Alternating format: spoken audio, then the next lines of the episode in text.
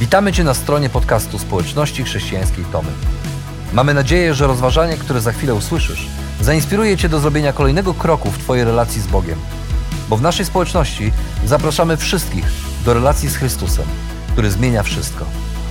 Dziękujemy za Twoje zainteresowanie i zapraszamy Cię do polubienia naszego profilu na Facebooku, Instagramie i YouTubie oraz ściągnięcia darmowej aplikacji na smartfona. Dobrego słuchania.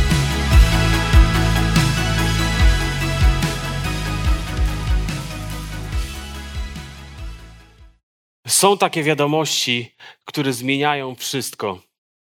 Taką wiadomością po długich staraniach i składaniu wszystkich papierów może być informacja z banku, że w końcu przyznano wam kredyt na dom. I wiecie, że dojdzie kilka metrów dodatkowych, kwadratowych, gdzie będziecie mogli urządzić je po swojemu i, i będziecie mieli trochę wie, więcej miejsca dla waszej rodziny i będzie zupełnie już inaczej. A taką wiadomością może być też informacja z uczelni wyższej, że dostałaś się na wymarzone studia i wiesz, że będziesz uczyć się tego, co kochasz, a potem, jak dobrze ci pójdzie, to będziesz robić w życiu to, co kochasz. I twoje życie będzie zupełnie inaczej wyglądało. Taką wiadomością może być też dla młodego małżeństwa pozytywny test ciążowy. Już wiecie, że wasze życie będzie wyglądało zupełnie inaczej, że za dziewięć miesięcy dosłownie do waszego domu wejdzie nowe życie. Są takie wiadomości, które zmieniają w naszym życiu wszystko. I taka wiadomość zaczęła też obiegać świat w pierwszym wieku naszej ery. Tą wiadomością była Ewangelia, bo by, była informacja o tym, że Jezus umarł za grzechy świata, ale po trzech dniach i, i po trzech dniach zmartwychwstał i daje nowe życie wszystkim tym, którzy w Niego uwierzą. To była wiadomość, która zaczynała zmieniać ludzi i całe ich życie w tamtym świecie. Ale ludzie by się o tym nie dowiedzieli, gdyby nie pojawili się ci, którzy tą informację podawali dalej, opowiadali innym. I dzisiaj przyjrzymy się historii jednego człowieka, który właśnie taką misję wypełniał. Opowiadał innym o tym, co wydarzyło się na krzyżu Golgoty, że był ktoś, kto umarł, a potem zmartwychwstał. Ale zanim jednak przyjrzymy się tej historii tego człowieka i jego misji, musimy zrobić troszkę krok w tył i przyjrzeć się temu, co ogólnie działo się w pierwszym wieku, po tym jak Jezus umarł, a potem zmartwychwstał. I, I to, jak ta wiadomość, ta dobra wiadomość rozchodziła się dalej, losy tego wszystkiego znajdujemy w księdze, którą nazywamy Dzieje Apostolskie. To jest wyjątkowa księga. A jej autor, Łukasz, chronologicznie opisuje wydarzenia, które towarzyszyły zmartwychwstaniu Jezusa i chronologicznie pokazuje wydarzenia, które, które odbyły się po tym, jak Jezus zmartwychwstał. To w dziejach apostolskich znajdujemy losy pierwszego kościoła. I czytamy o tym, jak kościół rozwija się, wzrasta, wychodzi poza mury miasta Jerozolimy. A dzieje się to wszystko, ponieważ pojawili się ludzie, którzy o Jezusie opowiadali dalej. Kiedy otwieramy dzieje apostolskie, mamy pierwszy rozdział i czytamy o tym, jak Jezus po tym, jak zmartwychwstał, spędza około 40 dni ze swoimi uczniami i szerszym gronem swoich naśladowców i uczy ich o tym, czym jest Boże Królestwo. I wtedy właśnie wypowiada bardzo ważne słowa, które też dzisiaj będą nas prowadziły i pojawią się jeszcze nie raz. Mówi, że ja odejdę, ale nie zostawię was samych. Ześlę Ducha Świętego i On będzie was prowadził i On da wam moc, tak że będziecie moimi świadkami, będziecie opowiadać o mnie w Jerozolimie, w Judei i Samarii i aż po krańce świata. Tak powiedział do tych wszystkich ludzi Jezus. A potem w kolejnych sześciu rozdziałach czytamy o tym, jak Ewangelia zaczyna się rozprzestrzeniać po całej Jerozolimie. To wtedy Bóg właśnie zsyła Ducha Świętego, którego przepowiedział wcześniej, i odtąd już Bóg nie jest obecny tylko w świątyni, ale mieszka w ludziach i daje im moc do tego, żeby byli świadkami Jezusa Chrystusa. I Ewangelia rozprzestrzenia się, liczba naśladowców Jezusa stale rośnie, dzieją się niesamowite rzeczy. Ludzie zostają uzdrawiani, ludzie sprzedają swoje majątki i dzielą się i, i wspierają ubogich. Dzieją się niesamowite rzeczy, ale też w tych rozdziałach czytamy o tym, jak dochodzi do pierwszych prześladowań i dzieją się tragiczne rzeczy. Czytamy o tym, jak Szczepan, jeden z przywódców kościoła, zostaje ukamienowany i chrześcijanie pierwsi zaczynają uciekać. Przywódcy religijni, którzy myśleli, że super, udało nam się zatrzymać tą Ewangelię, okazuje się, że dzieje się zupełnie coś innego. Bóg używa tej tragedii do tego, żeby Ewangelia rozprzestrzeniała się jeszcze dalej. I dzieje się dokładnie to, co przepowiedział Jezus. I w ten właśnie sposób docieramy do ósmego rozdziału, w którym czytamy o misji Filipa, Filipa Ewangelisty. Nie możemy go mylić z apostołem Filipem, jednym z dwunastu uczniów, najbliższych uczniów Jezusa. Filip Ewangelista to jedna z osób, która w Jerozolimie, w kościele, który nam się rozwijał, był odpowiedzialny za służbę wśród ubogich i w służbę wśród wdów. Ale kiedy, kiedy doszło do, do prześladowań, kiedy doszło do tragedii, które się działo, i do tego, jak y, y, y, wyciągano chrześcijan z domów i wsadzano ich do więzień, ludzie zaczęli uciekać i Filip też uciekł i dociera, gdzie dociera do Samarii. I czytamy tak. A Filip dotarł do miasta Samarii i głosił im Chrystusa. Ludzie zaś przyjmowali uważnie i zgodnie to, co Filip mówił, gdy go słyszeli i widzieli cuda, które czynił. Albowiem duchy nieczyste wychodziły z wielkim krzykiem z wielu, którzy je mieli. Wielu też sparaliżowanych i ułomnych zostało uzdrowionych. I było wiele radości w owym mieście. Filip rozpoczyna swoją misję poza murami miasta Jerozolimy. Jest w Samarii. I dzieją się niesamowite rzeczy. Dzieją się cuda. Ludzie zostają uzdrawiani. Demony zostają wypędzane z ludzi. Niepełnosprawni odzyskują swoją sprawność. I przede wszystkim coraz więcej i coraz więcej ludzi przyjmuje Ewangelię o Jezusie. Przyglądamy się temu i i widzimy, że chyba nie ma lepszego miejsca do służby. Po pierwsze, jest pełno ludzi, którzy potrzebują usłyszeć Ewangelię, którzy nie słyszeli jeszcze o tym, co się wydarzyło. Ale, po, ale z drugiej, i, i po drugie, ludzie słuchają tej Ewangelii i przyjmują ją.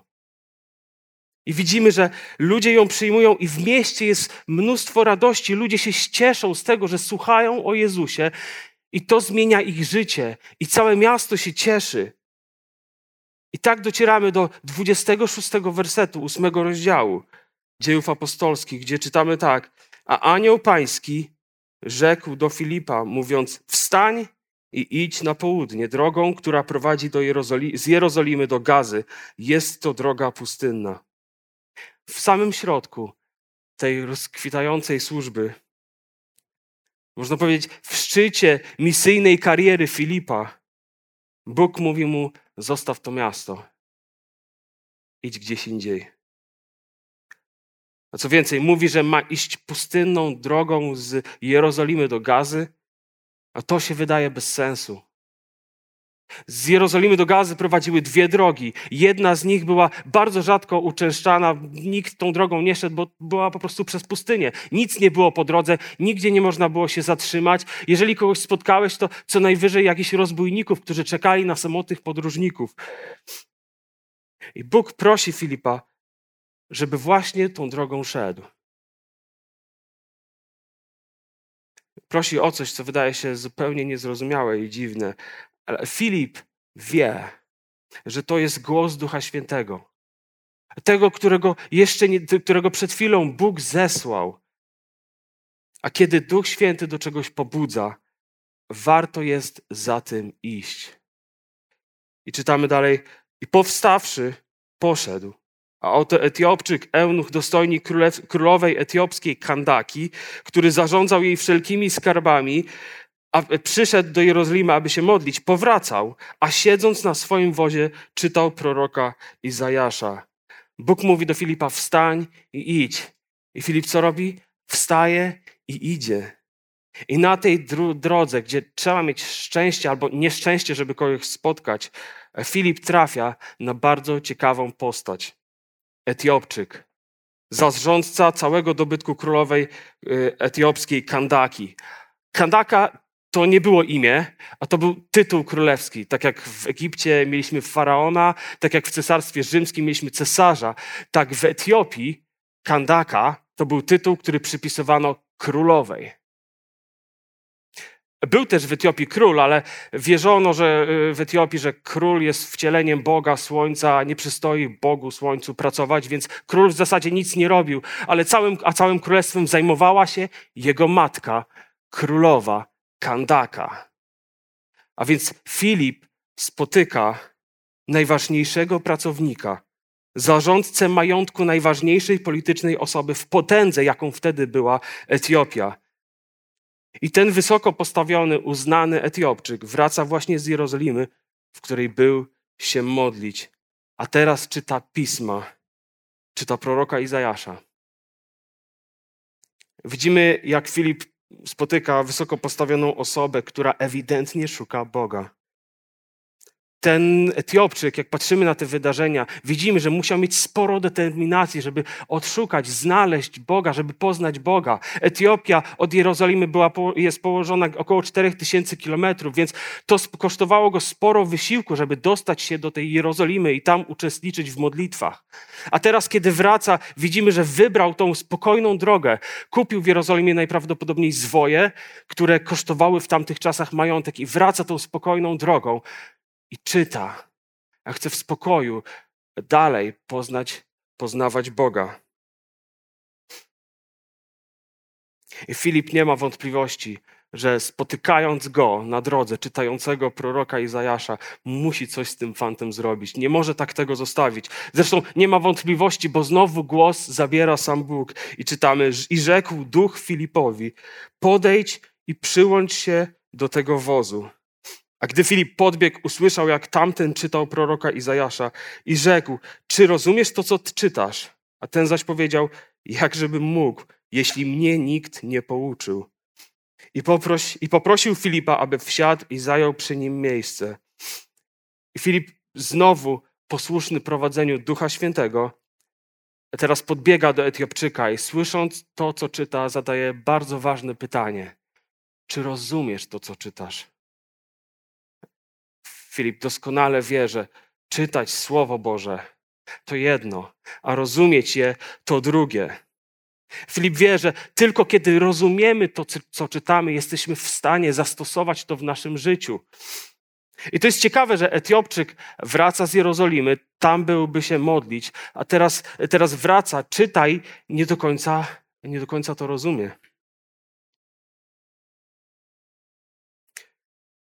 A to pokazuje nam, że same praktyki religijne, uczęszczanie w modlitwach i w różnych tego rodzaju praktykach religijnych, e, to nie wystarcza. Kluczowym jest rozumienie tego, co czytamy. A tak jest, że sama religia, sama w sobie, spełnianie różnych religijnych obowiązków, często tak naprawdę zostawia nas zdezorientowanymi, czasami zostawia nas pustymi kiedy nie rozumiemy tak naprawdę tego, co robimy i tego, co czytamy. A więc Filip spotyka na tej pustynnej drodze etiopskiego dostojnika, który szuka Boga. I Filip doskonale wie, i nie ma żadnych wątpliwości, że to Duch Święty go postawił na tej drodze, że to Bóg zorganizował to nietypowe spotkanie. Grecy uznawia, uznawali Etiopię jako koniec świata, jako granicę ówczesnego świata. Nie wiedzieli, że jest coś dalej. A Filip przed chwilą, jeszcze niedawno, służył w Jerozolimie, potem miał swoją misję w Samarii, a teraz stoi na drodze do Gazy i spotyka tego etiopskiego dostojnika, kogoś z końca świata. I Filip doskonale wie, że dzieje się dokładnie to, co przypowiedział sam Jezus. Że jego naśladowcy będą świadkami Jezusa w Jerozolimie, Judei i Samarii i aż po krańce świata. Filip widzi, że Ewangelia roznosi się na cały świat i on może brać udział w tej pięknej misji, misji Boga, który chce, by wszyscy go poznali. Dlatego posyła swoich ludzi. Filip jest częścią tego planu. Planu nawiązania relacji ludzi, y, y, y, relacji z ludźmi przez Boga planu, który Bóg realizuje na całym świecie, nawet na krańcach ziemi, nawet, nawet e, na krańcach ziemi takich jak Etiopia. Filip robi to, co nowo, nowo poznany podróżnik go prosi i dosiada się do niego. I czytamy tak. A ustęp pisma, który czytał, był ten. Jak owca na rzeź był prowadzony i jak baranek milczący wobec tego, który go strzyże – tak nie otwiera ust swoich. W poniżeniu jego wyjęty został spod prawa, o jego rodzie któż opowie, bo życie jego z ziemi zgładzone zostaje. Wtedy eunuch odezwał się do Filipa i rzekł: Proszę cię, o kim to prorok mówi? O sobie samym, czy też o kim innym? A Filip otworzył swoje usta i zwiastował mu dobrą nowinę o Jezusie, począwszy od tego ustępu pisma. Widzimy, że Etiopczyk czyta fragment, którego nie rozumie, a potem robi tą najprostszą i jakże ważną rzecz. Po prostu pyta. Po prostu pyta. Nie jest żadną ujmą dla człowieka, kiedy otwiera Biblię i nie rozumie tego, co czyta. Biblia jest tak, tak, tak bogato zbudowaną księgą, przez mnóstwo autorów ją pisało. Mnóstwo rodzajów literackich w niej znajemy, yy, znajdujemy. Mnóstwo tłumaczeń jest Biblii. Ludzie poświęcają całe swoje życie, studiują, jak zrozumieć Słowo Boże, a i tak nie są w stanie do końca, tak w stu procentach tego zrozumieć, bo to jest Słowo natchnione przez Boga, Boga, którego umysłem nie jesteśmy w stanie pojąć. pojąć. A więc nic się nie dzieje złego, kiedy czytamy i nie rozumiemy. Tracimy dopiero wtedy, kiedy nie rozumiemy i nie pytamy. Ja staram się pytać, kiedy czegoś nie rozumiem i e, doskonale wiem, że tutaj w społeczności mamy taką skarbnicę wiedzy, mamy kogoś, kto naprawdę dużo wie i zawsze jak mam jakieś wątpliwości, czy kiedy się przygotowuję do kazań i, i, i próbuję coś zrozumieć, zawsze przychodzę do tej osoby i e, ona mi dużo wyjaśnia. Nie powiem wam, kto to jest, żebyście go e, przypadkiem nie zamęczyli. W każdym razie zawsze jak przychodzę do pastora Adama Szumorka, to dostaję odpowiedzi na swoje pytania. Warto jest pytać tych, którzy wiedzą więcej. Dokładnie to robi Etiopczyk. Nie rozumie, więc pyta. A tekst, który czytał, to fragment z księgi Izajasza 53 rozdziału, jak owca na rzeź był prowadzony. To fragment jednego, jednego z najbardziej znanego proroctwa starotestamentowego, z proroctwa o Jezusie, który ma przyjść umrzeć za grzechy świata, a potem zmartwychwstać. My dzisiaj nie mamy wątpliwości, że ten tekst mówi o Jezusie. W tamtych czasach to było trochę niejasne dla ludzi. Ludzie mieli różne zrozumienie. Zrozumienie Żydów na temat tego proroctwa było rozbieżne. Niektórzy mówili, że te proroctwo dotyczy narodu izraelskiego, które tak cierpi w niewolach i wszystkich wojnach. Inni mówili, że prorok Izajasz pisał o samym sobie i takie też pytanie zadaje Etiopczyk. A inni mówili, że no tak, to jest fragment o Mesjaszu, ale nie chcemy za bardzo w to wierzyć. W Mesjasza, który przyjdzie i będzie umęczony i ubity, My chcemy wierzyć, że Mesjasz przyjdzie, pokona wszystkich naszych wrogów. A więc Filip, Etiopczyk, siadają razem w wozie, zaczynają e, czytać to.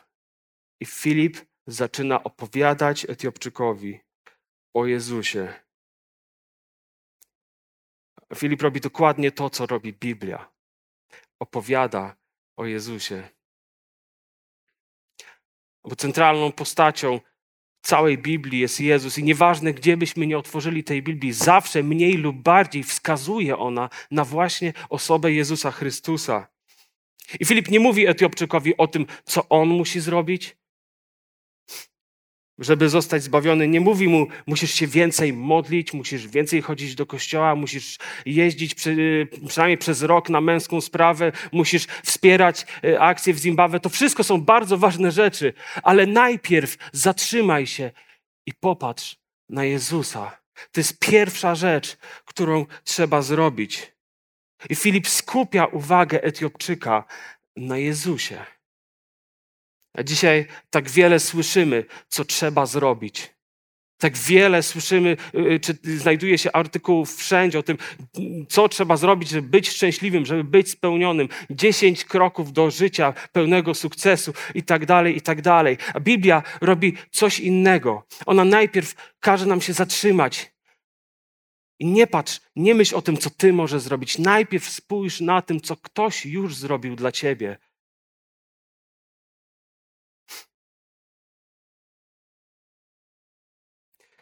Dopiero kiedy patrzymy na Jezusa i dopiero kiedy zaczynamy rozumieć to, co dla nas zrobił, nasze życie dopiero wtedy zaczyna się zmieniać.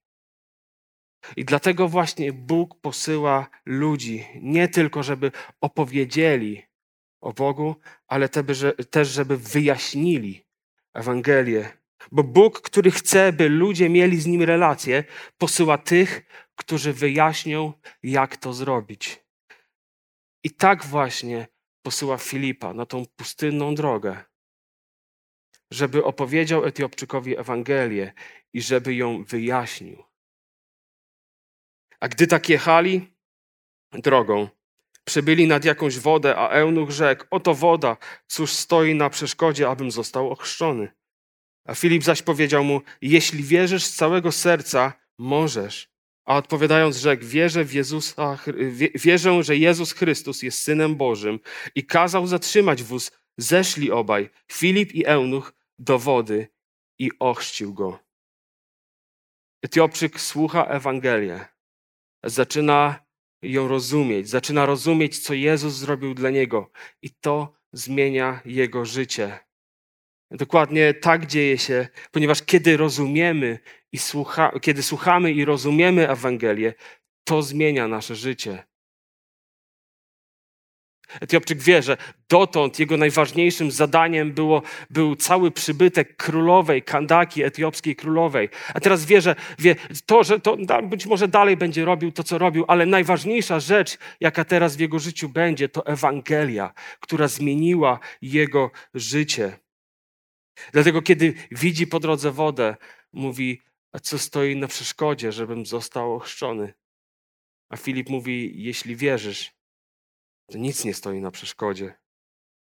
Ta krótka wymiana zdań pokazuje nam, że jeśli rozumiemy Ewangelię i w nią wierzymy, to nic nie stoi na przeszkodzie, żeby zostać ochrzczonym. To są jedyne kryteria: rozumienie i wiara w Ewangelię.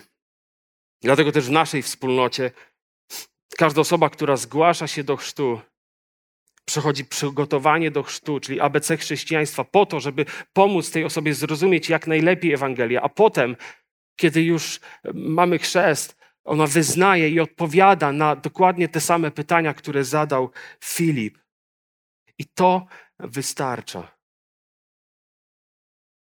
Nie, nie udzielamy chrztu tym, którzy przynajmniej rok chodzą do kościoła, albo tym, którzy przeczytali całą Biblię przynajmniej raz, albo tym, którzy znają kilka piosenek uwielbieniowych na pamięć, albo tym, którzy zaprosili pastora do domu. To nie są kryteria. Jedynym kryterium jest rozumienie i wiara w Ewangelię.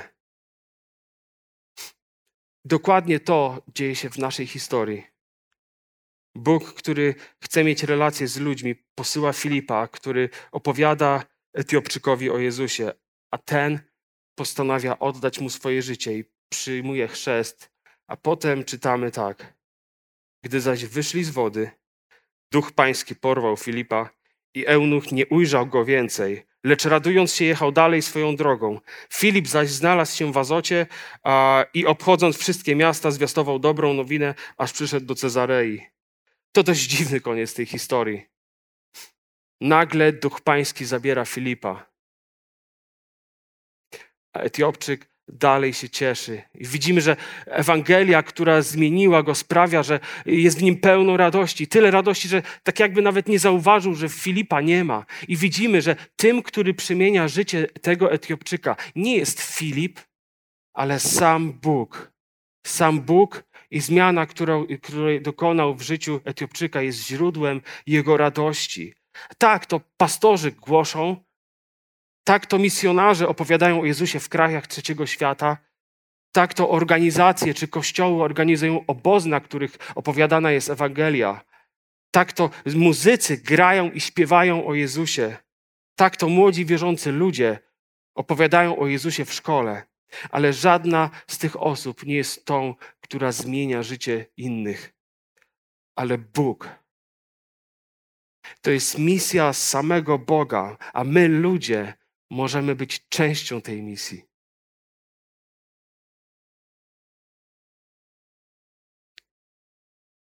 Ta historia opowiada o tym, jak Ewangelia zaczęła roznosić się po całym świecie. I ci, którzy mówią, że historia Jezusa była i minęła, nie mają za bardzo podstaw, żeby tak mówić. Ponieważ ta Ewangelia, która zaczęła się roznosić dwa tysiące lat temu, dociera i dzisiaj na krańce świata. Dotarła i do Tomaszowa Mazowieckiego. Dotarła do ciebie. Dotarła do twojego domu. Ta sama Ewangelia, która zmieniała ludzi w pierwszym wieku, zmienia ludzi i całe ich życie dzisiaj na całym świecie. Nikt nie ma wątpliwości, że najbardziej wpływową osobą w historii ludzkości jest właśnie Jezus. I dzisiaj być może, jeśli zastanawiasz się nadal, czy to prawda, czy to naprawdę się wydarzyło, czy naprawdę mogę uwierzyć w to, że był ktoś taki jak Jezus, widzimy, że ta historia to nie jest historia, którą ktoś sobie w którymś tam wieku napisał, wymyślił, ale to jest historia prawdziwej osoby, która umarła na krzyżu. Tam byli ludzie, którzy to widzieli. I potem zaczęli opowiadać.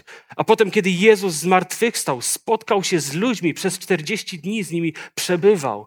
I tam byli ludzie, którzy rozmawiali z Jezusem, a potem opowiadali to dalej. I tak właśnie ta prawdziwa historia dotara, dociera dzisiaj na krańce świata, dociera też tutaj. Po to, żebyś nie miał wątpliwości, że to, co się wydarzyło, wydarzyło się też dla ciebie, że Jezus umarł za Twoje grzechy, a potem zmartwychwstał i daje Ci możliwość nowego życia, wolnego od grzechu. A być może doskonale już to w swoim życiu zrozumiałeś i myślisz sobie, okej, okay, co nowego wnosi ta historia do mojego życia? Ona pokazuje nam, że Bóg pragnie mieć relacje z ludźmi. Pragnie odnowić relacje z ludźmi, którzy może nie chcą mieć tej relacji, a być może szukają go i nie wiedzą za bardzo, jak mieć tą relację. Świat potrzebuje takich Filipów, którzy odważnie pójdą i będą opowiadać innym.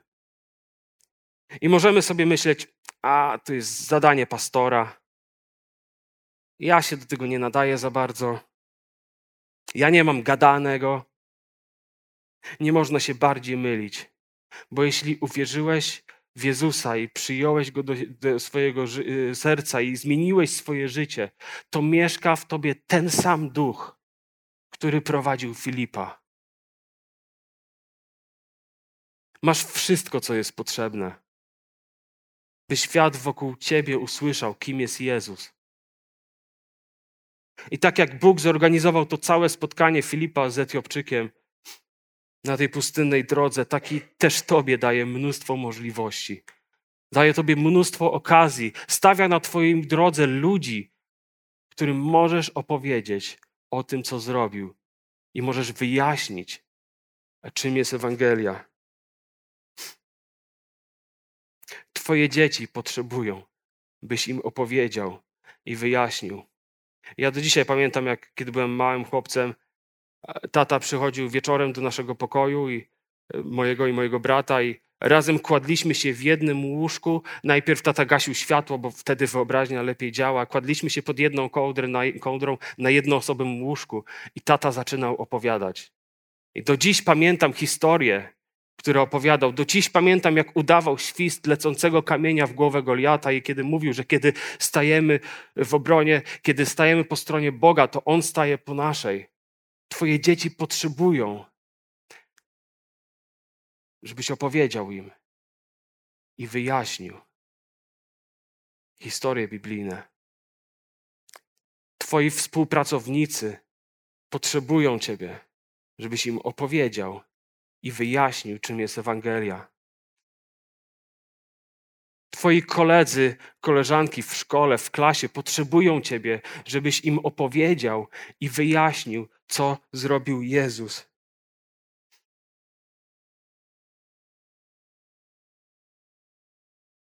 A być może ludzie na drugim końcu świata gdzieś potrzebują właśnie Ciebie, żebyś im opowiedział i wyjaśnił. Bóg pobudza każdego do tej misji, która jest Jego misją i zaprasza Cię do tego, żebyś wziął w niej udział i masz wszystko, co jest potrzebne, ponieważ żyje w Tobie ten sam duch, który prowadził Filipa.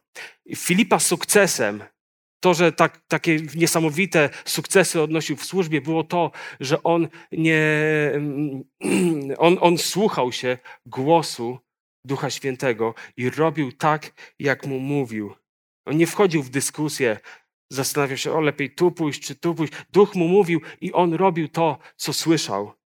Słuchał tego wewnętrznego głosu Ducha Świętego i opowiadał Ewangelię tym, których spotykał na swojej drodze. Nie miało znaczenia to, czy to były tłumy, czy to była jedna osoba. On wiedział, że jego zadaniem jest opowiadać innym o Jezusie, który zmienił jego życie. I ten sam duch mieszka w tobie. I mówi ci to samo. Wstań i idź. Opowiadaj i wyjaśnij. A pytanie dzisiaj jest do nas, czy, czy rzeczywiście słuchamy się tego głosu? To jest nasze zadanie. Kiedy przyjmiemy dobrą wiadomość, o zbawieniu i nowe życie od Boga, On posyła nas dalej do tych, którzy jej nie znają. Świat potrzebuje Ciebie.